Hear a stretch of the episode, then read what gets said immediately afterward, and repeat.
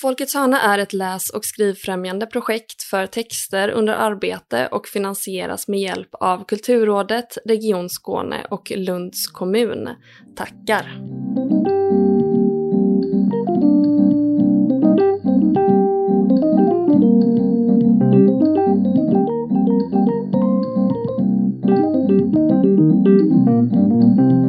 Då säger jag hej och välkomna till Folkets hörna, en podd om den skrivande praktiken. Jag heter Agnes Stenqvist och bredvid mig sitter Emilia Palmén och med oss idag har vi även Morten Melin. Hej! Hallå, hallå! Vad kul att ha dig här. Eh, jag tänkte faktiskt säga att, eh, att börja med en liten fun fact vilket eh, kanske säger någonting om vem du är liksom i, i svensk barnlitteratur eller inom den barnlitterära världen. Vilket var att jag träffade dig en gång innan att du visste om det. Eh, när jag jobbade som en vikarie på en, en eh, mellanstadieskola i Lund och vi var på besök på stadsbiblioteket. Så stod du och lämnade tillbaka böcker vid eh, här, återlämningsstationen och så pekade en av lärarna och sa, där är Mårten Melin, han har vi precis läst. Och då var det som att alla barnen gemensamt liksom blev en tsunami-formation och bara sprang mot dig och stod i så här en ring runt dig och liksom händer i luften skrek Mårten, Mårten! Och att jag var, stod helt bakom och var i chock och tänkte herregud, hur, hur känns det där? Ja? Hur känns det att vara den personen som står i ett, ett sånt barnhav med bara så här folk som tindrar i ögonen och tittar på en? Så det var mitt första intryck av dig. Ja, härligt. jo, men det är som barnboksförfattare så är man kanske inte så van vid sånt. Så det är tack till, tack till eh, lågstadiebarnen liksom, som fortfarande mm. kan bli impad av en författare. Mm, gud ja. Men på tal om det kan vi väl dyka in direkt och, och börja med att fråga hur känns, eller hur viktigt är mötet med läsaren för dig i, i ditt skrivande? Eh, det är möjligt att det är viktigare än vad jag förstår egentligen, men eh, när jag gör skolbesök så blir det ju liksom automatiskt att jag helt enkelt tjuvlyssnar jättemycket. Sådär, vad pratar de om? Hur pratar de med mig, med varandra, till sin lärare? Hur pratar de i klassrummet? Hur, hur pratar de eh, i, när de är på rasterna och så? Eh, mm. Det är liksom den ena biten och sen är det helt enkelt så att det är i princip det enda sättet för mig att möta mina läsare, det är att träffa dem i skolan. Mm. För det blir, finns liksom inte riktigt något annat sådär forum för det på något sätt. Du eh, skriver ju i många olika format. Du skriver ju både romaner, noveller, dikter, bilderböcker, serier.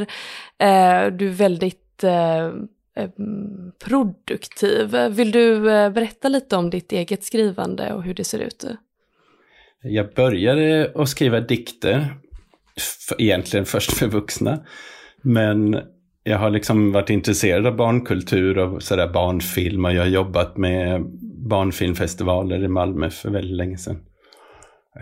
Um, så då tänkte jag liksom, kan man skriva dikter för barn? Uh, och så kollade jag upp liksom att det fanns ju barn diktsamlingar, men de flesta var ganska gamla. Och mm mycket av det som fanns, av det som kanske var lite nyare, det var mycket på rim. Och det har jag aldrig varit riktigt intresserad av. Så jag tänkte, kan man inte skriva liksom dikter för barn som inte rimmar? Så då gjorde jag det. Och de där vuxendikterna var inte så många intresserade av, men, men jag fick ju ut mina barndikter. Och så det som händer alla poeter på förlag, tror jag i alla fall, det är väl att förlaget, vare sig man skriver för barn eller vuxna, det är väl att de frågar, ja, kan du skriva en roman? Ja. eller en kapitelbok. Jag gjorde en eh, uppföljare till den här poesiboken, men den var de inte så intresserade av. Så då, bör, jo men i samma veva så började jag också jobba med att skriva Bamse. Mm. Och egentligen var det inte meningen, utan meningen var att jag, jag sökte jobb på Bamse som redaktör. Uh, och så fick jag kom till intervju, men jag fick inte jobbet. Men då, vet, då frågade de så här, kan du tänka dig att skriva Bamse? Jag hade ingen aning om hur man gjorde det, men det, jag testade och det gick jättebra. Så jag tror att det var liksom min ingång till berättande, ah. liksom berättelser. mer än dikter. Så då gick jag från Bamse liksom till att prova på att göra berättelser för barn. Gud, vad, det låter ju också som så här drömförfrågan att få. Kan du, mm. Vill du skriva Bamse? Det ja. känns som någon guldmedalj att få nästan. Det är, så här, ja, men lite, det är som en ära att föra vidare någonting i, ja. i en viss eh, anda. Mm. Och det är ju såklart att det är roligt att skriva något som folk faktiskt läser. Att, att man kan råka sitta på tåget och så helt plötsligt hör man någon förälder läsa för sitt barn. Mm. Och så förstår man, ja men det där känner jag igen, det har jag skrivit. Det händer ju inte så ofta med ens egna böcker precis. Och samtidigt med Bamse så får man inte göra precis vad man vill. Jag försökte ta livet av Bamses mormor. Och det tyckte min chef var en jättebra idé. Så jag skrev en serie där Bamses mormor dör. Men då sa Rune Andreassons barn nej till det. De tyckte inte, de tyckte inte det var en bra idé. Så serien finns skriven men den har aldrig blivit publicerad. Och jag vet okay. att Bamses nuvarande chefredaktör har frågat också dem om de inte ska köra den där serien, men de har fått nej en gång till. Mm. Vilket är väldigt synd, för det är nog det bästa manus jag har skrivit. Plus att jag tyckte det finns ju jättemycket bilderböcker om döden och sådär, det hade passat mm. så bra liksom. Ja, det är ju ett, ett väldigt populärt tema också just inom inom eh, alltså barnlitteratur överlag, ja. just döden. Ja. Jag eh, har ju, jag har ju läst eh, barnlitteratur på Lunds universitet. Och så pratade jag och Emilia lite om, om, ja, om barnlitteratur överlag och att kanske främst typ så bilderböcker också, vilket är, känns som ett väldigt vanligt tema med döden. Och att Emilia är lite nära till gråten ibland, så att säga. Och var liksom så, hon bara varför måste barnböcker vara så himla hemska hela tiden? Mm. Jag bara ja, jag vet inte, men det är ju, det är, det är kanske någonting som man behöver ta sig an också i en tidig ålder och lära sig, eller få, få hjälp att hantera. Det tror jag också. Det är, mm. det är ett bra ämne. Och sen är det det man måste skriva om om man vill bli nominerad till Augustpriset också. Såklart. Det är nog därför ja. det är så många som gör det också. Men hur hanterar man då eh, den vuxna läsaren versus barnläsaren när man eh, skriver om ett sånt ämne? Ja, alltså barnböcker skriver man ju för barn, inte för de vuxna. Sen om de vuxna kan hänga med på, på historien så gör ju absolut inte det någonting. Men det är väldigt svårt att täcka in när man skriver liksom det här att, att tänka både, att tänka det här ska både barn och vuxna kunna läsa. Jag, mm. jag, kan inte göra så utan det är riktat till barn. Men sen om det riktar sig, om det funkar för vuxna också så är det bra. Men hur är det där då, jag tänker i och med att det är den vuxna som ändå är gatekeepern och köper böckerna och sådär. Hur, hur gör man för att uh, ha med eh, eh, ja, men, tänka bort den vuxna i, den, liksom i ekonomin kring böcker? Jag tror att eh, för mina förläggare och redaktörer på förlagen är liksom så pass... Ja, men de vet ju vad det är som gäller liksom. Så, så eh, jag litar ju på dem. Men... Eh, Eh, så det är inte riktigt jag som behöver tänka på det, utan det är egentligen förlagen som, som ska göra det. Och hur mycket de tänker på det och så, det vet, det vet jag inte. Vilken, vilken eh, fri känsla att slippa ha det i åtanke också. Och bara kunna ägna sig åt eh, liksom barnvägen om man säger så. Ja. Eh, men du pratade lite innan då om att mötet med barnen blir ett sätt att tjuvlyssna på hur barn faktiskt låter och, och pratar och umgås och så. Hur är det? För jag tänker att du, nu, det är så spännande också att läsa, vi har ju läst några av dina böcker nu inför den här äh, intervjun och så. Eh, och att även som en vuxen så kan jag ju tänka så här, ja men det här, så här låter verkligen ett barn, så här tänker barn och så här pratar barn, eller yngre. Eh, men hur hittar man, är det svårt att hitta an den tonen? Och hur, jag tänker den förändras väl säkert också över tid. Ja, man, det är lätt att ramla in sådär och börja använda slanguttryck och eh, det har jag nog gjort, det, det, gör jag nog mer i tidiga böcker än i, än i sena. Eh, så det kan nog vara som en liten fälla sådär. Det kan man se också när man läser andras böcker, att det blir för mycket. Eh, mm. Men eh, samtidigt så, alla barnböcker har inte så lång levnadstid heller, så egentligen är det väl kanske inte något, eh, något jätteproblem. Men jag menar, jag inbillar mig att jag kommer ihåg ganska mycket hur det var när jag var barn och hur vi pratade till varandra och, och så. Så eh, eh men, men också det här när jag träffar barn, att det, liksom, det går väl in lite automatiskt sådär i huvudet på en. Mm. Eh, så om någon säger någonting sådär när jag är i skolan, så bara, ah, men det där, det låter ju som när jag skriver så här, det blir bra. Så blir det som ett bevis på att jag gör rätt. Mm. Nej, jag vet inte. Men jag brukar skriva alla mina böcker nästan alltid i jag-form, för jag tycker det är enklast. Att liksom låtsas vara den som berättar. Så mm. Eh, då, ja, men då gäller det att försöka hitta den där tonen. Men, men det är säkert en balansgång. För det kanske det är när man skriver för vuxna också. Det går ju inte att skriva som folk pratar liksom. Nej. Mm. Nej, gud nej. Hur gör du då? Använder du dig av, av eh, typ YouTube och så också? Att du eh, liksom tar del av barn och ungdomslitteratur på, eller kultur på det sättet? Nej, det kan jag inte påstå. Men eh, om vi säger en, en vanlig skrivdag för Mårten Melin, hur ser den ut? Är det en, en riktigt bra skrivdag? Ja, jag kan inte påstå att det blir sådär jättemånga sidor per dag, utan får jag ett par sidor skrivna så brukar jag vara ganska nöjd. Eh, men barnen går till skolan, eh, kokar kaffe, sätter sig framför datorn och köra. Det är liksom inte mer avancerat än så. Eh, jag har ju liksom två sorters arbetstagare. Det ena är ju då en, om jag gör besök i skolan och det andra är liksom framför, framför datorn. Eh, så jag brukar aldrig, jag får liksom inga idéer eller blir särskilt kreativ när jag sitter framför datorn utan idéer och scener och så, det kan mer nog ofta komma när jag är någon annanstans, kanske på en cykeltur eller promenad eller ligger i badkaret eller Eh, så det blir mer, framför datorn blir det mer eh, hant, hantverket. Men det är kanske bara sant till att börja med när jag skriver, för när jag väl har kommit in i det, då kan liksom texten börja leva sitt, sitt eget liv. Eh, så jag kan nog också bli ganska inspirerad av att få ner orden på pappret, tror jag, eller i dokumentet. Eh, och att det liksom leder vidare till saker jag inte alls hade någon tanke på när jag väl satte mig. Så det är lite både och.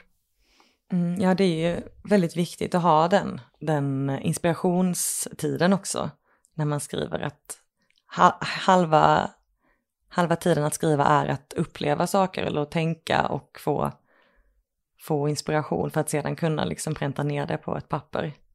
Så är det absolut. Men ja. ibland så försöker jag nog så här forcera fram det lite mer sådär att man tänker så nej jag ska inte ut och cykla mm. nu för det slösar i med tid, fast det kanske inte alls är det, för det är just då det kommer. Mm. I, I och med att du skriver i så många olika format, eh, vad kommer först? Idén för historien eller formatet? Jo, men oftast är det nog idén som föder eh, vad för slags projekt det är, tror jag. Eller i alla fall för vilken ålder det är. Mm. Tror jag. Men eh, det kan också vara att jag verkligen sätter mig ner för att nu ska jag skriva noveller eller nu ska jag skriva några dikter eller nu ska jag... Så det är kanske inte riktigt sant heller. Eller att nu, nu måste jag skriva en ny spöksystrar, eh, spåna spåna.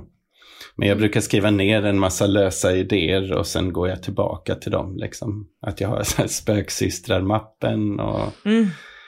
9 12-mappen eller diktmappen eller så kan man ibland plocka fram något jättegammalt som ändå kan som kan bli något. Jag håller på att göra en novellsamling just nu och då gick jag in i så här novellidé mappen och så hittade jag liksom, så gick det lite trögt med det jag höll på med och så hittade jag någon gammal sådär anteckning på två meningar och så blev det en novell istället. Så mm. ibland behöver man liksom lite distans till tankarna också, tror jag. Mm. Mm. Ja, det tycker jag definitivt att man behöver ibland. Där är jag med dig. Märker du att det är någonting eh, som du drar dig mot när du har de här, åh nu borde jag göra det här men jag vill hellre göra det här istället. Har du något liksom favorit eh, projekt eller segment eller ålder eller? Jag tycker romaner är väldigt jobbiga att skriva. Mm. Så... Eh, Hur kommer det sig? Ja, ju kortare desto enklare. Nej, men jag, jag gillar det korta formatet. Det är nog därför jag håller på med både noveller och dikter. Att, jag, att försöka säga så mycket som möjligt med så få ord som möjligt. Eh, jag har exempel på noveller jag har skrivit som hade kunnat bli romaner. Men det känns onödigt när det inte behövs. Så... Eh, så ja, men samtidigt så är det rätt skönt att variera också. Har jag skrivit, har jag liksom, har jag skrivit en novellsamling då kommer jag inte ge mig på det igen utan då kanske man, jag längtar lite mer efter att sätta tänderna i någonting som jag håller på med under längre tid. Mm. Så variation, variation för mig är viktigt och det är nog därför jag gör så, olika saker. Mm. Det känns som att man måste ha många eh, mycket idéer för att kunna göra så här också, att kunna byta projekt och, och liksom byta format och så. Eh, känner du att du är liksom så idéspruta eller är det någonting som du liksom nystar fram? Ja, men det är nog något, men, eller det är nog något jag nystar fram. Det var ett väldigt bra ord, att man liksom pusslar ihop det från en massa olika, olika håll. Eh, jag tycker möjligtvis att idéerna kommer lite mer sällan med åldern. Mm. Um, så än så länge har de inte tagit slut, men det kanske mm. de gör. men med det, ja, för med det sagt också så har du ju hållit på att skriva väldigt länge. Eh, du debuterade väl 2003? Ja, om jag minns rätt och har skrivit över hundra, eller gett ut över hundra böcker i olika former. Och då blir man ju också, då kan man också känna så, hur det är ens möjligt att spruta ut mer idéer nästan. Ja. Känner du någon gång att det tar slut? Och vad, vad gör du om du får den här, en skrivkramp? Jag tror inte idéerna har tagit slut ännu. Det är väl mer, skrivkrampen kommer nog mer när man väl håller på med själva texten tror jag. Mm.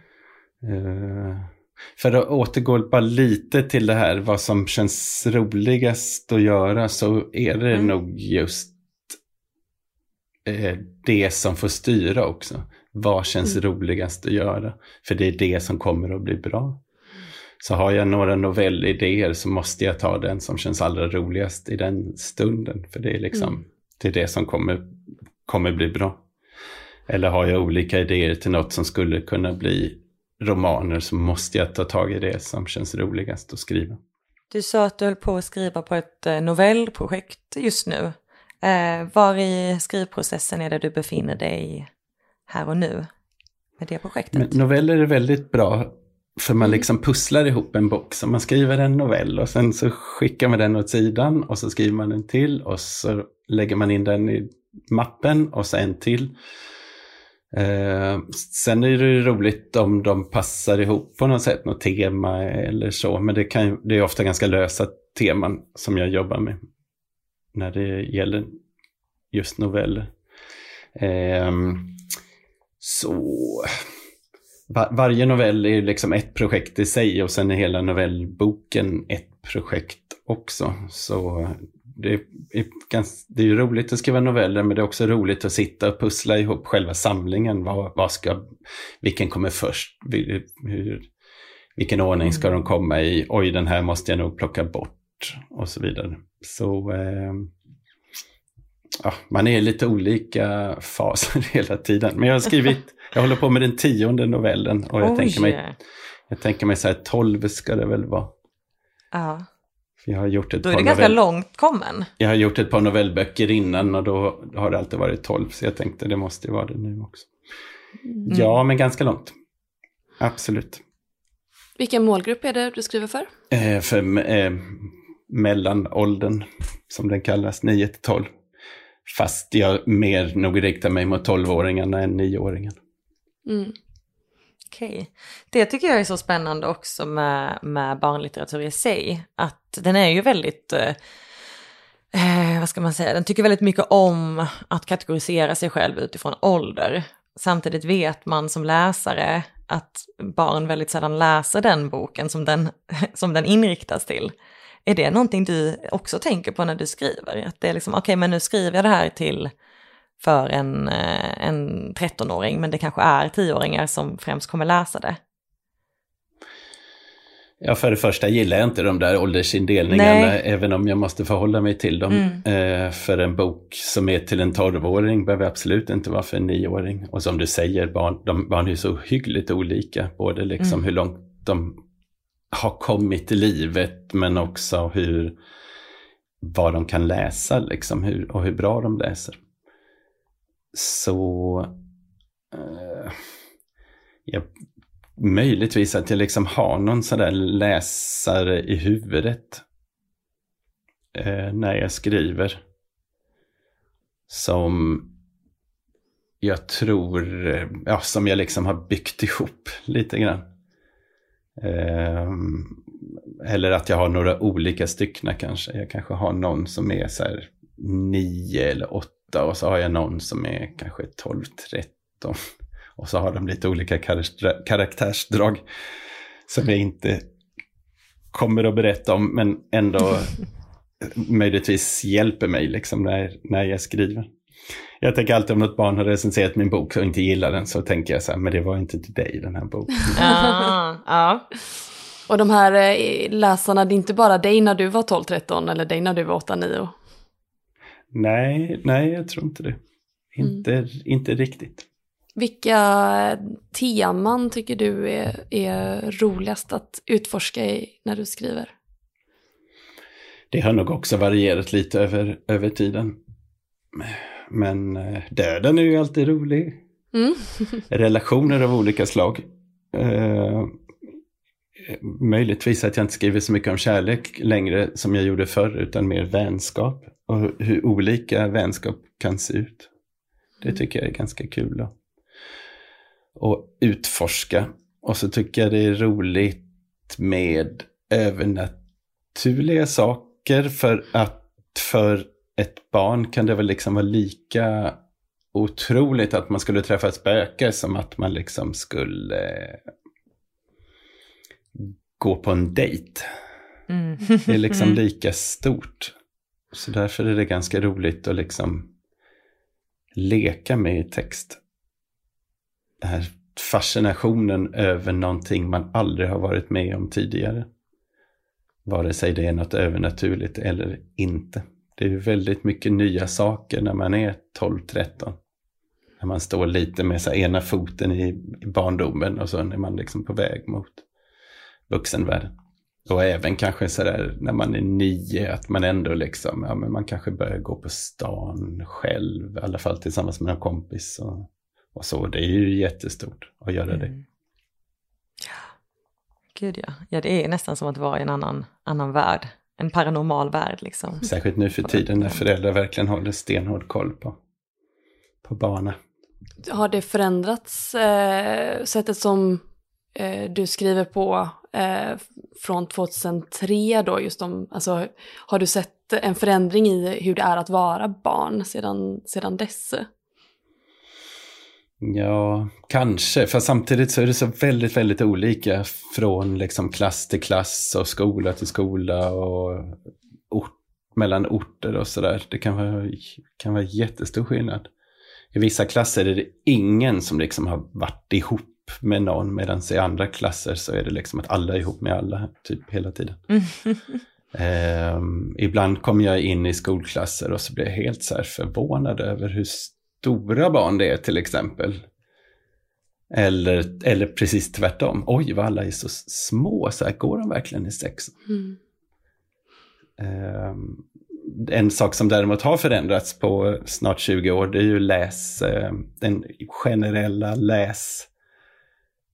Uh, alltså hur duktig, duktig, duktig man är på att läsa. För den har sjunkit, tror jag. kanske mm. säga att den har sjunkit generellt sådär, om man generaliserar. Jag brukar tänka mig att den har sjunkit i alla fall en årskurs. Och Hur kanske ännu mer. Ja men typ de böcker jag skrev till femteklassare för 15 år sedan kanske rent språkmässigt passar de som går i sjuan. Mm, okay. De är sämre läsare nu. Det är ändå en stor, ja, stor det här skillnad. Ju, det här är ju mina helt egna ja. ovetenskapliga tankar. Men eh, jag har hört andra som säger samma sak också. Mm. Jag har ju skrivit jag har ju skrivit böcker för mellanstadiebarn som dyker upp på eh, nationella proven för högst, högstadieelever. Då känns Oj. det lite så här, det känns ju lite konstigt. Ja, det fattar jag verkligen. Gud, och verkligen spännande för dig som har varit så eh, i gamet så länge att också få ta del av den utvecklingen eller att se det hända. Det måste vara väldigt speciellt. Ja. Och så å andra sidan så tänker jag mig, ja men den här historien kanske passar jättebra för dem som är lite större också.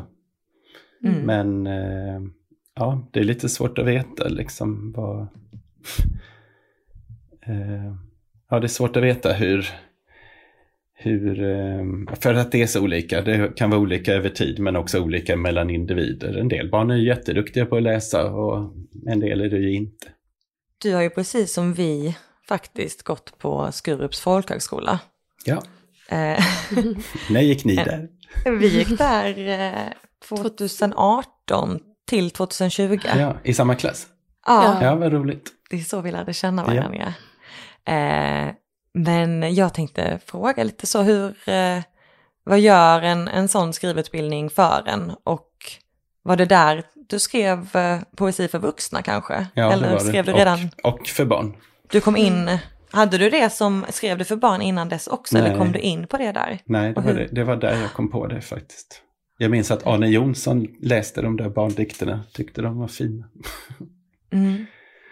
Uh, men uh, det viktigaste var kanske att hamna i ett sammanhang där det man gjorde inte var så konstigt och att det var mm. okej okay att göra det och få tid att göra det. Uh, sen var inte våra skrivarstugor där man sitter och ger respons på varandras texter så utvecklare som det kanske är nu för tiden. Mm. Jag gick skrivpedagogutbildningen också, det, tredje, det så kallade tredje året på Skurups skrivarlinje. Uh, och tio år senare, tio år efter jag hade gått på skrivarlinjen, och då då var ju skrivarresponsgrupperna eh, som de skulle vara. Mm. Eh, det kunde bli väldigt hårt sådär ibland, mindes jag. Det var inte alls bra. Mm. Liksom, nästan som att en del tänkte att de skulle få en att sluta skriva. Eh, så det var för väl att det blev bättre. Så jag tyckte nog, när jag gick skrivpedagogutbildningen, det gav mig jättemycket. Även fast jag liksom redan var utgiven då. Men just till exempel en sån sak som är direkt respons har jag jättestor nytta av när jag står i ett klassrum och någon elev läser något de har skrivit så kan jag liksom direkt säga någonting om det. Mm. Vad spännande. Men du har, har du, eh, att du håller i så skrivutbildningar eh, eller vad man vill kalla det för, för barn också då? Jag har haft lite sådär, typ på bibliotek på sommaren mm. och sådär. Men jag har inte haft det på sistone. För jag har, i och med att jag har egna barn så vill jag vara ledig när de är det. Så det har inte blivit så mycket av det på, på sistone faktiskt. Men jag har absolut användning av det liksom i, i klassrum också. Hur gamla är dina barn? Eh, 11 och 13. Är de provläsare för dina böcker? Nej. Nej. Hur kommer det sig? De är inte så intresserade. oh. oh. Det kan, men man måste också vara, som barn så måste man vara, vara lite rebell ju. Ja, de har helt andra um, skri eller läs preferenser än, mm. än, uh, än vad jag har. Mm. Och det är så det ska vara. Det låter sunt. Mm. men du skriver ju också väldigt mycket och har skrivit väldigt mycket. Eh, och jag förstår också att det kanske rent som du säger att, att skriva en barn eller en bok för yngre inte tar kanske lika lång tid som att skriva en, en stor episk roman. Eller det kanske det gör också, men det har en ganska hög, om man förstår det, produktionshastighet.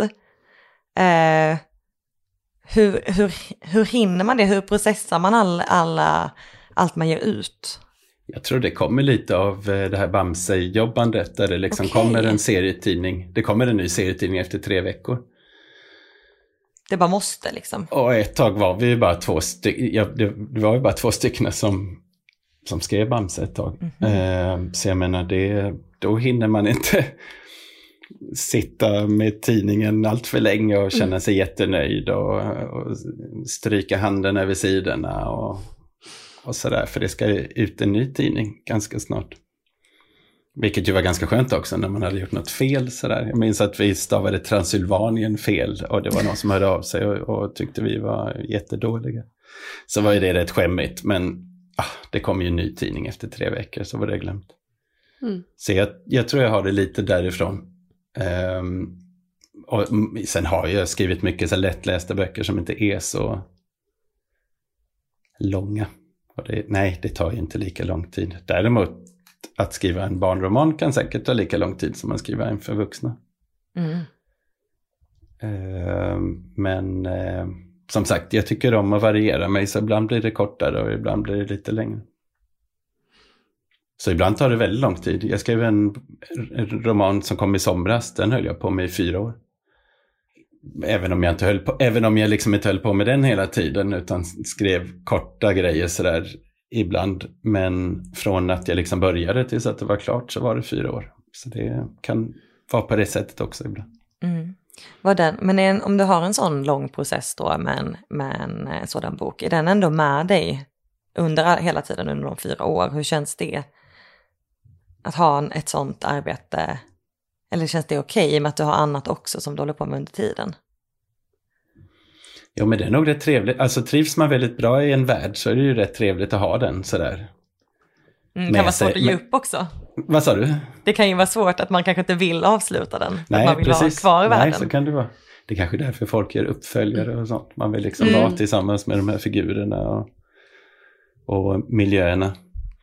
Men eh, efter fyra år kan det vara skönt att det blir klart också förstås.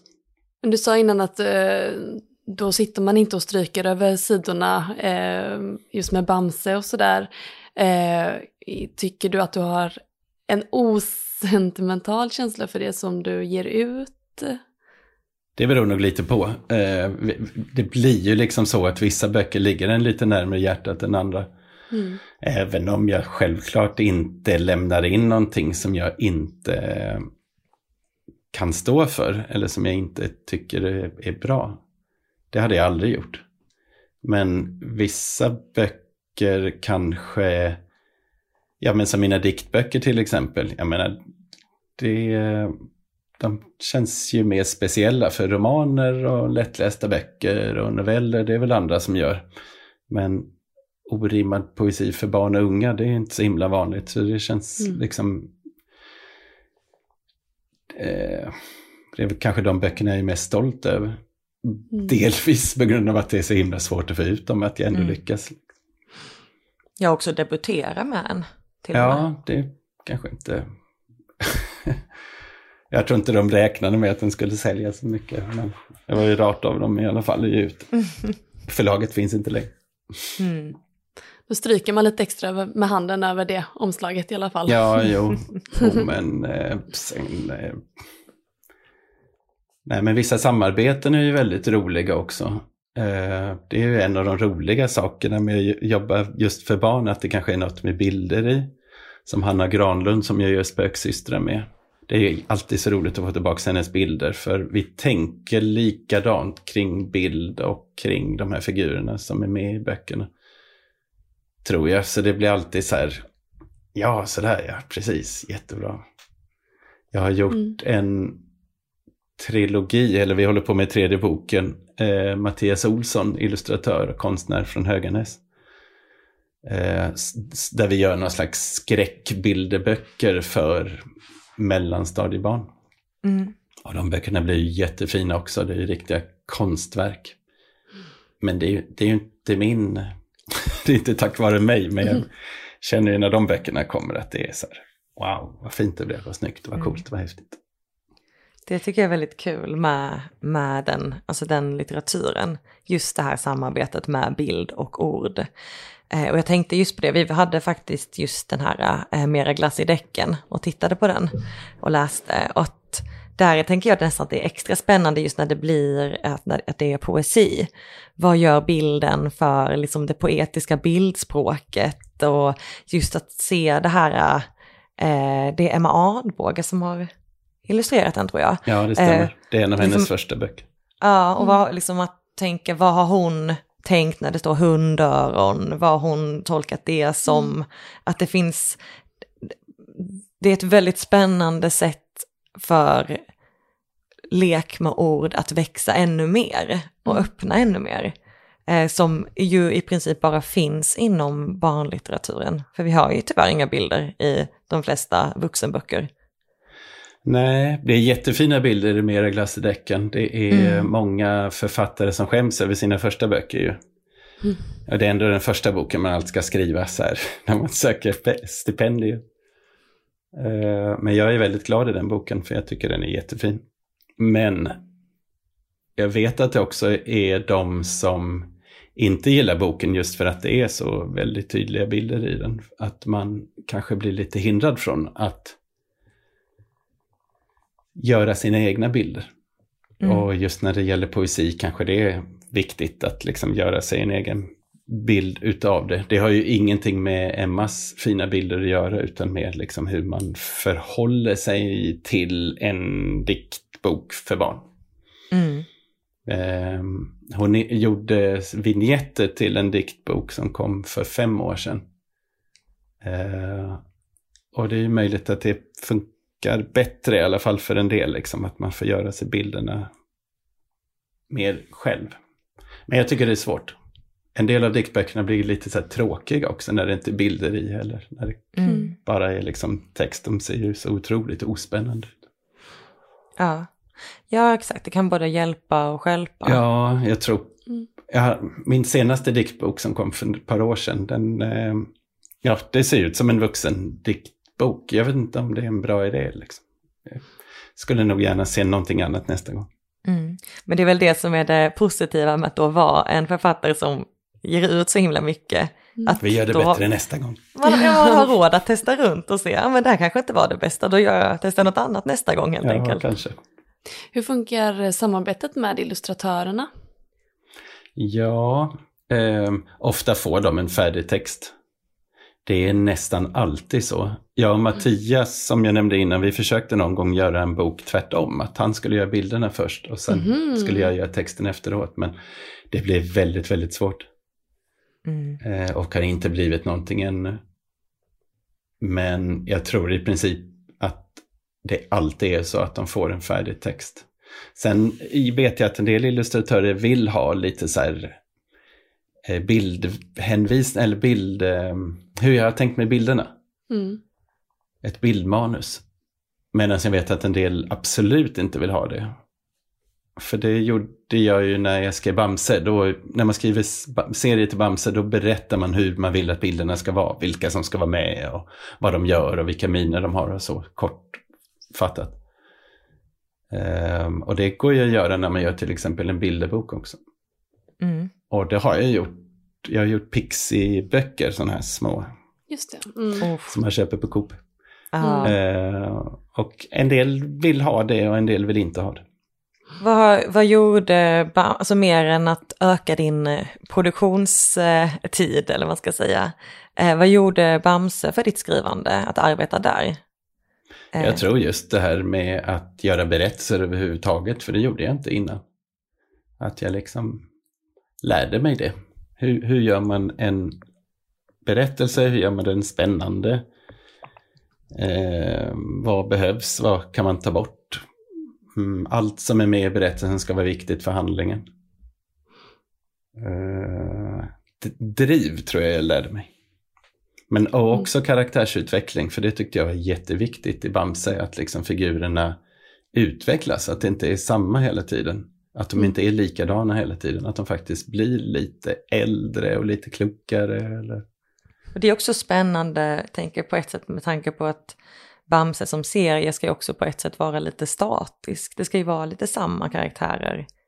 Eh, och Man ska ju Och känna igen sig. Men tittar du på Exakt. Bamse, så här, tidig, tidig Bamse, då är han typ så här 15 år och lite dumdristig och Mm. självgod och kan bli ganska arg. Eh, medans nu för tiden, jag minns att jag tyckte det var väldigt viktigt så att Bamse alltid, sk- om, om de fikade, att han skulle dricka kaffe, för han är faktiskt vuxen och ska bete sig som en vuxen, så han ska inte sitta och dricka saft. Det är ju hans barn.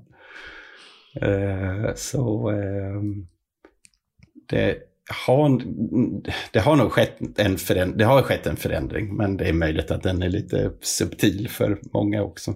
Nu läser ju många inte serierna i ordning heller, utan det är mycket så här, man läser repriser eller gamla tidningar. Eller, mm, men eh, jag är nog mer intresserad även i mitt eget skrivande av liksom karaktärsutveckling än av handling egentligen tror jag.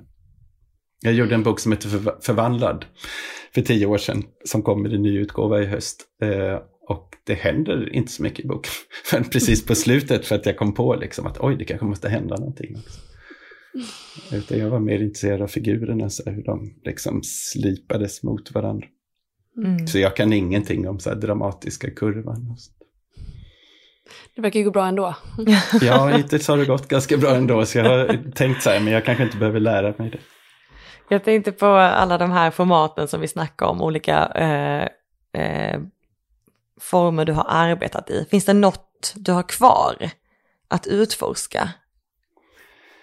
Ja, jag hade, jag hade ju velat skriva mer serier. Jag har, efter Bamsa har jag bara gjort en enda egen seriebok med Joakim Gunnarsson. Ehm, det hade jag gärna gjort mera, för det är också sådär att man liksom vill slipa det och komma fram till hur, eh, hur- det bäst kan göras. Liksom. Ehm, för vuxna kanske. Det är väl kvar att göra också. Det är väl det Mm. man alltid får frågan, när ska du skriva en riktig bok? Nej, trams. Men jag har lite idéer sådär, det kanske blir någonting till slut och det kanske inte blir det. det Mm. blir det så blir det. Men eh, jag tror ändå att det är viktigt att liksom hitta nya saker och, och göra och nya saker att testa. Och jag tycker mina förlag har varit väldigt snälla och låtit mig göra det. Liksom. De har låtit mig ge ut dikter och en pysselbok till spöksystrar som jag tror gick Mm. jättedåligt. Men jag fick göra den. vi fick göra den i alla fall. Eh, ja, noveller, ja, de var ju ganska tveksamma första gången jag gjorde en novellsamling också. Mm. Ja, Eh, det men känns det- ju inte som att det är så vanligt. eh. Nej, fast jag tror att det har blivit vanligare på sistone. För i alla fall Rabén och Sjögren har gett ut så här antologier med nyskrivet material där det är olika författare som gör noveller på tema, ja nu senast var det vänskap och jag vet innan har det varit så här framtid och skräck och de böckerna blir ofta väldigt roliga att läsa för att det är olika författare, olika stilar och man kanske kan lära känna någon ny författare och ett nytt författarskap på så sätt. Eh, Så jag tror att det har blivit lite vanligare för att jag Känns började. också, känns också som ett bra format för, eh, som, en, som en inkörsport om man eh, så kan välja lite eh, om man inte orkar läsa en hel roman. Ja, absolut. I skolorna brukar vara jättetacksamma över novellsamlingar för de vill gärna jobba liksom med en historia. Då kanske man kan jobba med en historia under en lektion. Liksom. Mm. och, och titta på den. Men eh, jag tror inte alla läsare har liksom fattat. En del tycker att det är lite konstigt det här att det är flera berättelser. Och vad hände sen? Och Mm. hur slutade det då? Och vad hände innan? Så eh, förra året gav jag ut en bok med tre berättelser. Så det var lite så här mittemellan. Det blev som någon slags miniromaner, tre stycken. Eh, men ett par sådär samman, eh, saker som höll dem ihop. Men, eh, nej, men det är kul att testa det här med längd. Det tycker jag är roligt. Så det, nä, nästa grej kanske får bli något så här jättelångt. Mm. Spännande. Oh. Eposet. Ja, Eposet, det stora som vi eposet. alla har väntat på. Eh, Jag tänkte passa på också att eh, eh, nu när vi väl sitter här i Folkets hörnas podd, att påpeka att du har ju va- varit med i Folkets hörna för inte speciellt länge sedan på scen. Eh, eller på scen inom parentes får man väl säga, eller inom citationstecken. Ja, jag satt hemma. Jag satt på Exakt. samma stol som jag sitter på nu. Nej, men det var väldigt roligt och det var... Ja, jag varit... det är ingen ny situation liksom att folk kommer med respons och sådär. Men det var Mm. snällt och trevligt som det ska vara. För man, Mm. det, det som responsen ska ge är ju att man vill fortsätta. Liksom. Och då vill, man ju, då vill man inte bli nersablad för då fortsätter man ju inte. Exakt. Men vad var det för text du hade med då? Eh, Dikter. Jag hade med dikter. Dikter. Okej. Och då kan jag ju stolt meddela att det blir en bok med de dikterna också. Så det är. Oh, vad kul! Grattis! Tack. Gud vad kul! När kan man läsa den? Den kom eh, till sommaren. Till sommaren. Mm. Har du titel? Ja, den ska heta Samtidigt inuti. Jag tror jag får Samtidigt. bråka med förlaget om ett kommatecken där mellan orden. För jag vill ha Mm. kommatecknet, men jag misstänker att de inte vill det. Vi får se hur det går. Mm. Eh, Men jag har en jättebra redaktör också. Hon brukar, förra gången då kastade hon om ordningen på dikterna, vilket var jättespännande. För det har aldrig Mm. någon vågat göra innan. Eh, Och plockade bort och bad mig göra, här saknas det någonting och sådär. För även om det är dikter så ska de tillsammans bilda liksom någon sorts helhet eller berättelse inom citattecken. Det. Mm. Så eh, det var spännande. Och att man inte bara är själv om en text utan att det är många in, in, inblandade. Eh, Men jag tycker det är, det är roligt att få respons. Eh, Jag inbillar mig att jag är tillräckligt säker för att liksom veta när jag ska lyssna och när jag inte ska lyssna. Eller ta åt mig i alla fall. Mm. Ehm, och jag har kol- kollegor som jag liksom träffar och kan lämna saker till och så Mm. också. Men eh, ofta, ofta är det ingen som har läst när jag skickar in också till, Okej. till förlaget. Det är lite olika. Men är jag, är nog, jag, jag har jobbat som redaktör på Bamse. Jag fick ju jobb sen på Bamse. eh, och jobbade där i fem år. Jag var också redaktör för en underground litteraturtidskrift i Malmö för 20 år sedan som heter Serum.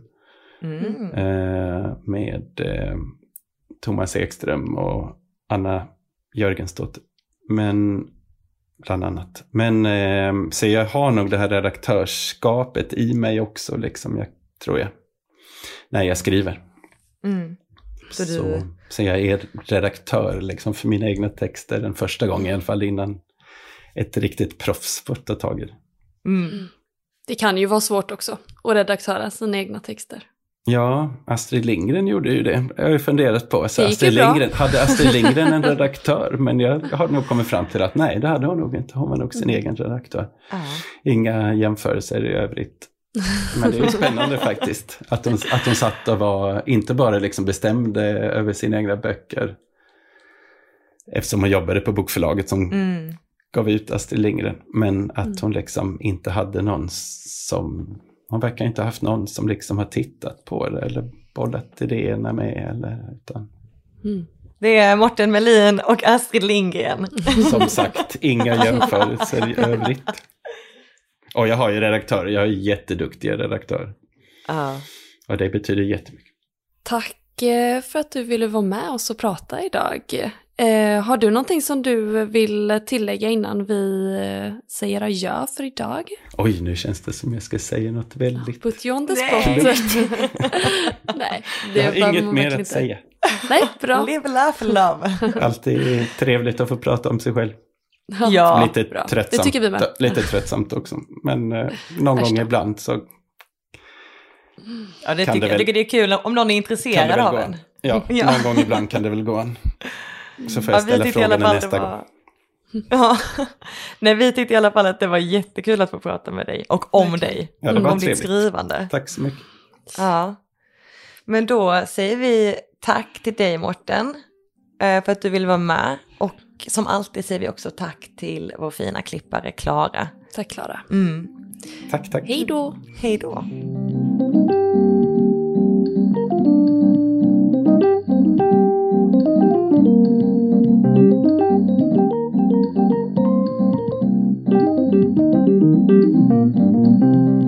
Gud vad kul att ni har lyssnat på Folkets hörna. Har ni några frågor eller vill komma i kontakt med oss så kan ni mejla på hej och följ oss gärna på sociala medier, eh, Facebook och Instagram. Där heter vi Folkets hörna.